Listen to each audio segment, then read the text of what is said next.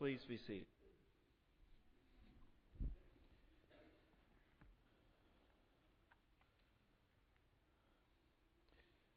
Father, we do acknowledge just how great, how wonderful, what a blessing it is to come together and to sing and to praise you and to lift up our hearts in such a way, Father, as we lift up your name, that we are, are blessed by the awareness of all the truths that we read in your word, that we sing about, Father, that all of these have come true in Christ and are real. They are part of our reality. Our, our human experience is, is, is that of, of, of, of knowing that we have been created by you. And that even though our lives have, have run off track from time to time, Father, you have diligently and with compassion and mercy worked with us and guided us through the paths of love and of knowledge, Father, to know you and to return into your embrace and, and to know you, Father, in ways that we, with, without Christ, without the Spirit, without your word, we would never have been blessed with. So continue, Father, working with us even with our, our very desire and will to, to endeavor as disciples, Father, to, to continue growing in our understanding of your word, to live that wise life, to be, to be guarded in our thinking, Father, against the, the wiles and the schemes of, of the evil one, and to give ourselves completely to, to your Lordship. So as we study this final text out of 1 John, Father, what we ask for are the eyes that see and for the ears that hear. And we pray all of this in the name of Jesus. Amen. I, I think uh, if there is one way of describing our, our religious circumstances here in the United States, it's to say that uh, you know we may not be saturated with the knowledge of God, but we're saturated with a uh, a, lot of God talk. And there just there seems to be in our culture a lot of people who always seem to know what God is thinking on any subject. And quite frankly, I have always felt that humility, that fear and trembling be the uniform of the day when it came to speaking about God's will. That as a finite being, I'm as finite as they come. That trying to speak for an infinite being on every subject is a little presumptuous at least with with with uh, uh, in these these areas where there is not a direct word from God. But admitting that we don't know everything is not the same thing as saying that we can't know anything about God. John uses the phrase, we know, or that we may know, over 30 times in this little letter of five chapters. And in the text that Brad just read for us, these last nine verses, we read this phrase, we know, or that we may know, six times. And when you think about it, the fact that God wrapped himself up in flesh in the incarnation, that great mystery, that great doctrine that is revealed to us in all four of the Gospels and the beginning of Hebrews and the first chapter of Colossians and throughout the entire New Testament, when you think about the incarnation, that God has wrapped himself up in humanity, it is a signal that there are some things that we are to know about God. Now, how diligently are we at this kind of knowing? John ends this letter from verses 13 to 21 with at least four things that we need to know to live our life centered on the Christ. The first one is this we must know our salvation is certain. We must know our salvation is certain. If you ask me, this is sort of the basis for everything else. This is the basis for everything else that we know. Nothing else matters unless we know for certain that our relationship with God is, is, is, a, is, is a certain fact. And that's why he writes at the very beginning of this text, verse 13. He says, I write these things to you who believe in the name of the Son of God so that you may know. So that you may know that you have eternal life. One of the reasons that John has written this entire letter All five chapters, all of these words have been strung together. Verse 13, I write these things so that you may know that you have eternal life. You want to know something ironic? A lot of us grew up in churches or knew, uh, knew about churches that were certain uh, uh, about just about everything else under the sun except this. They knew all the doctrines of worship. They knew all of the doctrines about salvation and the Holy Spirit and all of the, you know, the, the questions about God, the questions about Christ. But they were not certain about this. It did not matter what the question was because the answer had already been figured out, except for the one that really mattered. The really one important question Are you going to heaven? And all my life, I heard people say things like, I hope so. Or, I hope I've done enough. Or, only God knows.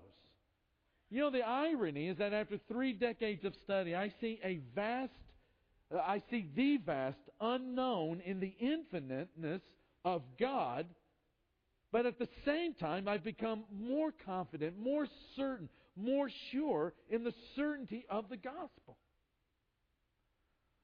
In some respects, I, you know, I've, I, well, I have moved completely from the I hope I've done enough to my hope is in the work that Christ has accomplished for me.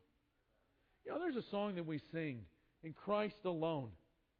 I am more certain as we sing in that song that He is mine and I am His than ever before. Yeah, there was a fellow, a, a, a, Swiss theologian by the name of Karl Barth, that uh, that was a contemporary of, of, of Dietrich Bonhoeffer and, and, lived during World War II. Was a very famous theologian out of out of um, uh, Switzerland, and what he was most famous for was he, he wrote a a, a, a, tremendous number of books called Church Dogmatics, and where he sort of outlined what he believed the Bible be, to be saying, what God was revealing through His Word, and he covered every subject that you can imagine. And one of the things that was really important about Karl Barth is that as the, the, the, Christian church overall around the world was beginning to go liberal and begin to question whether or not the Word of God was really the Word of God, whether or not the miracles had really happened, whether or not Jesus had actually come in the flesh, Karl Barth stood in the midst uh, of all of that and said, Yes, the miracles happened. This is the inspired Word of God, and began to address all of that liberal theology that was rampant, especially in Western Europe. But one of the most famous stories about Karl Barth, here's this guy that has written, you know, thousands of pages and been published and was the known scholar of his time. He's asked at a conference here in the United States, he's visiting, he's lecturing, and somebody says, Can you sum it up in one sentence? You've, you've written thousands and thousands of pages, you've written volumes and tomes on theology. Can you sum up what the Bible says? And Karl Barth got quiet, he thought for a minute, and then he said, Jesus loves me, this I know, for the Bible tells me so. And that was the answer to the question. You know, for Barth, it boiled down to the certainty of the salvation. And my certainty is in the fact that I am a part of a family where there is a great inheritance. And God goes to such great lengths, great lengths, to make this fact known that He put His Spirit in all of us, all of us who are believers, all of us who have been baptized, all of us have had our sins forgiven and, and have, been, have been saved to testify to this very fact that we have been saved, that our sins have been forgiven, that we have been adopted and have become His children. Paul writes in that great chapter out of Romans chapter 8 verse 16, he says, The Spirit Himself testifies with our spirit that we are God's children. Now, if we are children, then we are heirs, heirs of God and co heirs with Christ. What, what, what John wants and what Paul wants and Peter and what especially the Christ wants is for this fact to be settled in our minds so that there is nothing that unsettles us in this life. To know that we are His and that He is ours. You know, the fact can be stated very simply this way you can be born once and die twice, or you can be born twice and die once. But the certainty of our salvation is one of the things that, that John ends this letter with. The second thing is this not only do we know that our salvation is certain, we know that our prayers are answered. Do you know why God loves a cheerful giver? Do you know why, why, why Paul writes about God loving a cheerful giver in 2 Corinthians chapter 9? It's because God himself is a cheerful giver.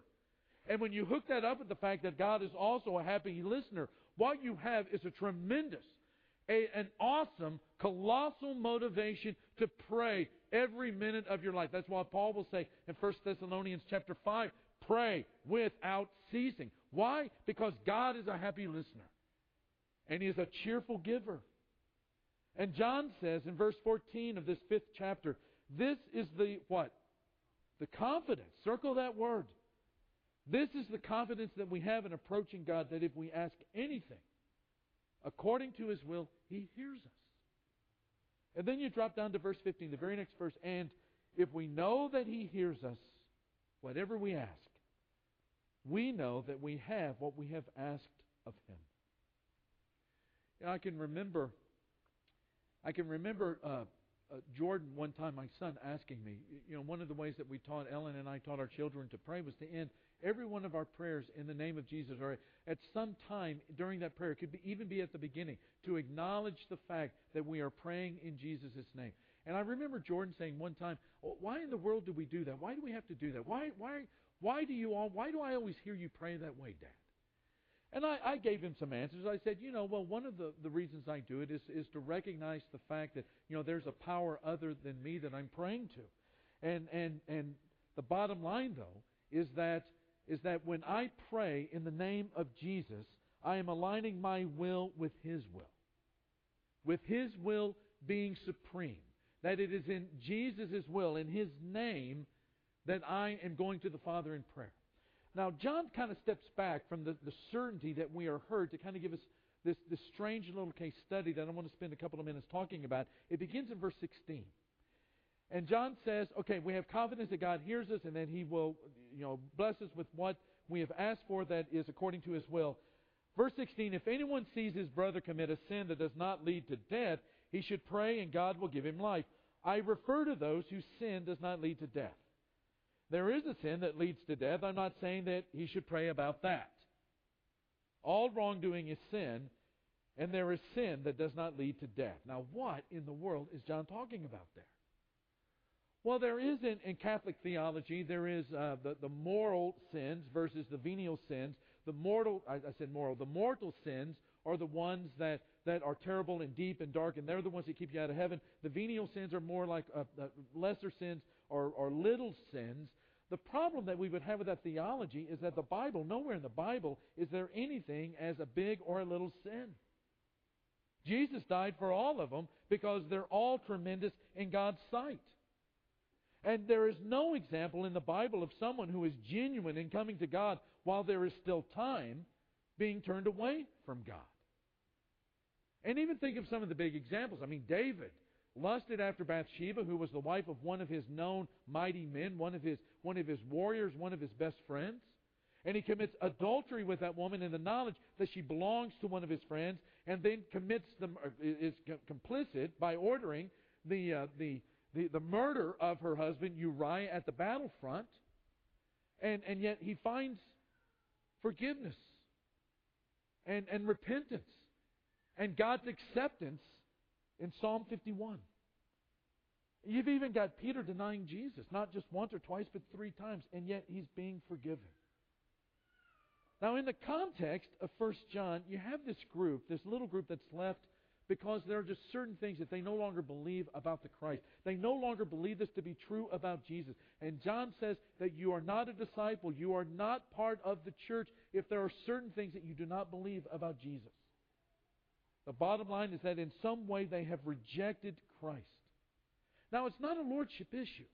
I mean, it's not an issue of, of whether or not they've, they've conquered a sin in their life or, or in a couple of areas of their life. Because what John says, if you see a brother and this is a brother that you have fellowship with, and this is a brother that you see who's accepted the lordship of Jesus, but he's struggling with something in his life. It's not a sin that's leading to death. It's just it's a sin that he's that he's struggling to overcome in his life. Then verse 16, you pray for them.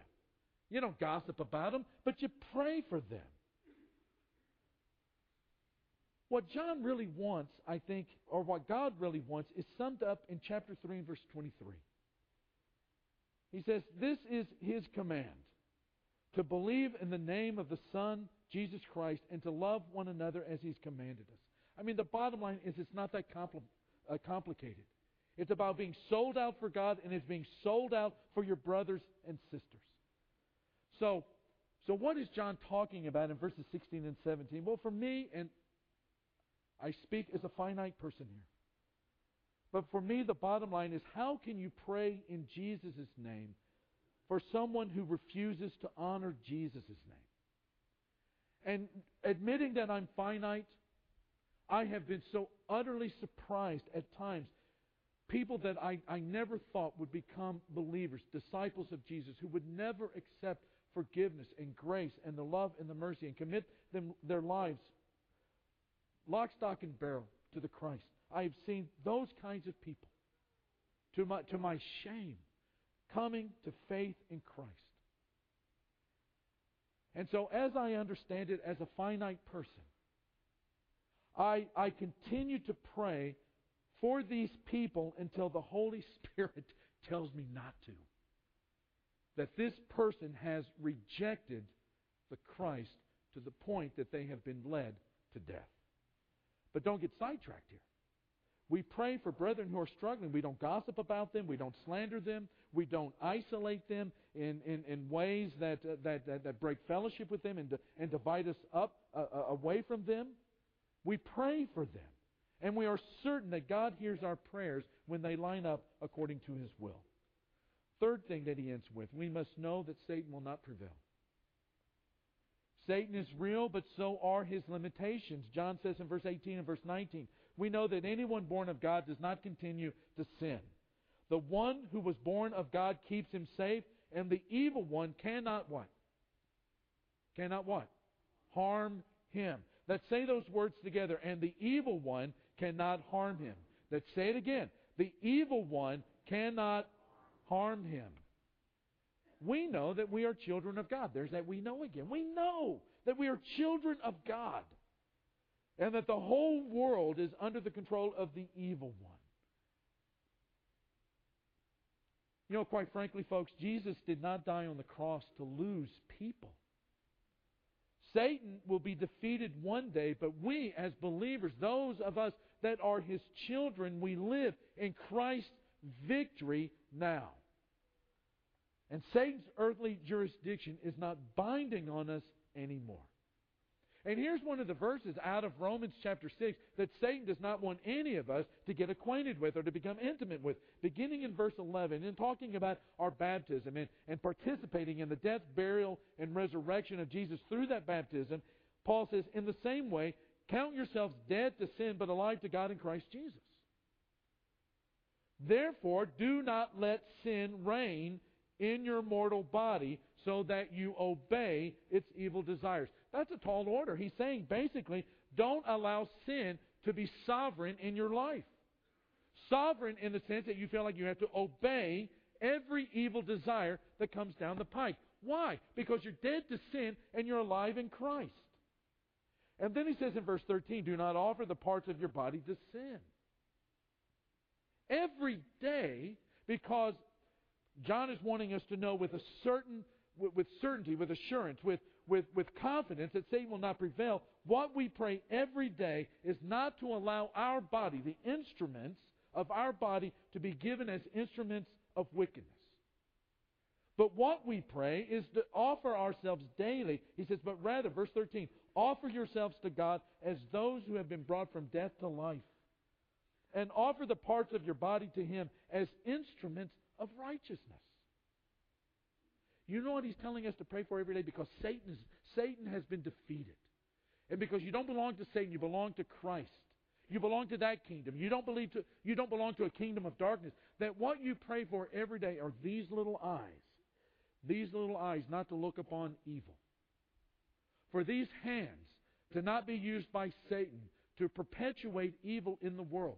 For this mouth, like we talked about this morning, that this mouth will not be used for unrighteous speaking and slander and cursing, but that it will be used for words of righteousness and to build other people up. That there will not be words that decay people's lives that come out of this mouth, but there will be words of, of, of, of praise and building up people and encouragement.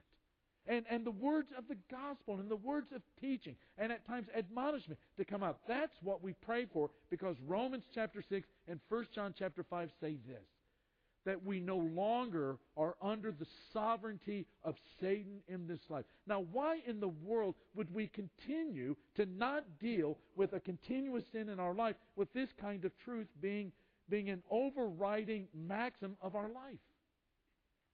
You can overcome. I can, we together can be overcomers when it comes to this life of sin.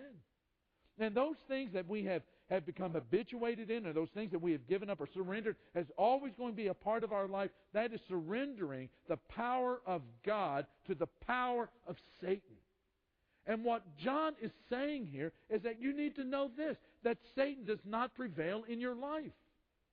He does not prevail in your words. He does not have to prevail in your actions. He does not have to prevail in your thinking, lusting and coveting and, and all of these other things. He says at the, John uh, Paul says at the end of verse 14, sin shall not be your master. Because you're not under law but under grace. You know, we hate change. You know, I used to be one of these guys. I kind of like change. You know, change of scenery, a change of season. I, the older I get, I just don't like change that much. Ford pickups to the day I die. German shepherds to the day I die. I, you know, I like red apples over green apples. Don't want to change. But change is the name of the game. It is sanctification. It's our transformed lives that are a testimony to a world that lies in the power of the evil one. Can you imagine what it must be like if, if you feel that you've just been so enslaved, that these habits are so ingrained in your life? And then somebody doesn't just hear, but they actually see with their eyes people overcoming those, those kinds of problems, those kinds of, of, of deficits in morality. The, being able to, to see new habits and new lifestyles and new ways of thinking and new ways of speaking being, being, being birthed and blossoming out like fruit in people's lives because of their faith in the fact that God has prevailed in Christ in every inch of your life. One last thing, and we'll be done with this entire book. We know that Christ can be known. In verses 20 and 21, he says, We know also that the Son of God has come and has given us understanding, so that we may know him who is true so that we may know him who is true. And we are in him who is true, even in his Son, Jesus Christ. He is the true God in eternal life. Dear children, keep yourselves from idols. And that's how the book ends. The letter ends. Hey, it, it seems so self, you know, so self-evident what he's talking about. About you know, Christ can be known. And then there in verse 21, this little phrase dear children, keep yourself from idols. What is the one thing that, that in every marriage keeps you from being intimate with your spouse? It's an idol. It's, it's, it's a third party. That's why adultery is such a, a, a terrible thing. It, it is, it is it's, it's, not just, it's not just the sharing of, of, of passions and emotions that should be going in one direction all of that being diminished, all of that being diluted because it's going off to another person, but it's also the trust being diminished and trust being shattered. And it's also the, the, the energies that are given towards intimacy, the, of, of being known, and knowing and being known, of celebrating and being celebrated, of fellowshipping and being fellowshipped, of serving and being served. All, all of these things. You know, uh, that, that, that happen in that mutually exclusive relationship of marriage, all of that is diminished, it's diluted, it's, it, it's crushed. Because all of that energy has been given over to this idol or to this third party, to this adulteress or adulterer. And what John is saying right there at the very end is you can know Christ because you're in Christ. But as is, is true in every relationship, you begin to neglect you begin to be satisfied with half knowledge or with quarter knowledge. You begin to even be satisfied with, with knowledge that you have created that may not even be real, but you have created it as such in your own mind about that person because of the greatness of the idol over here. Do you want to really know Christ? Do you really want to be intimate with Christ? Then you have to purge your heart on a daily basis of any idol, of anything, of anything that would diminish or divert or detour all of your affections, all of your emotions, all of your best thoughts, all of your best energies from developing that relationship with Christ, with God the Father through God the Spirit. You get rid of those idols. And that's the book. That's the letter. 20 sermons later, we're, we end First John. Jeff's going to lead us in a song right now. And if there are ways that we can minister to you, either through encouragement or helping you to discover this God who wants you through the cross of His Son Jesus and that sacrifice, through compassion and mercy, the grace, the gift, the gift of salvation that He gives to you, He wants to have that relationship you, with you through those things. If that appeals to you tonight and you're willing to surrender your life to Him, we're going to have some shepherds down here at the front to talk to you about that. Let's stand and sing together.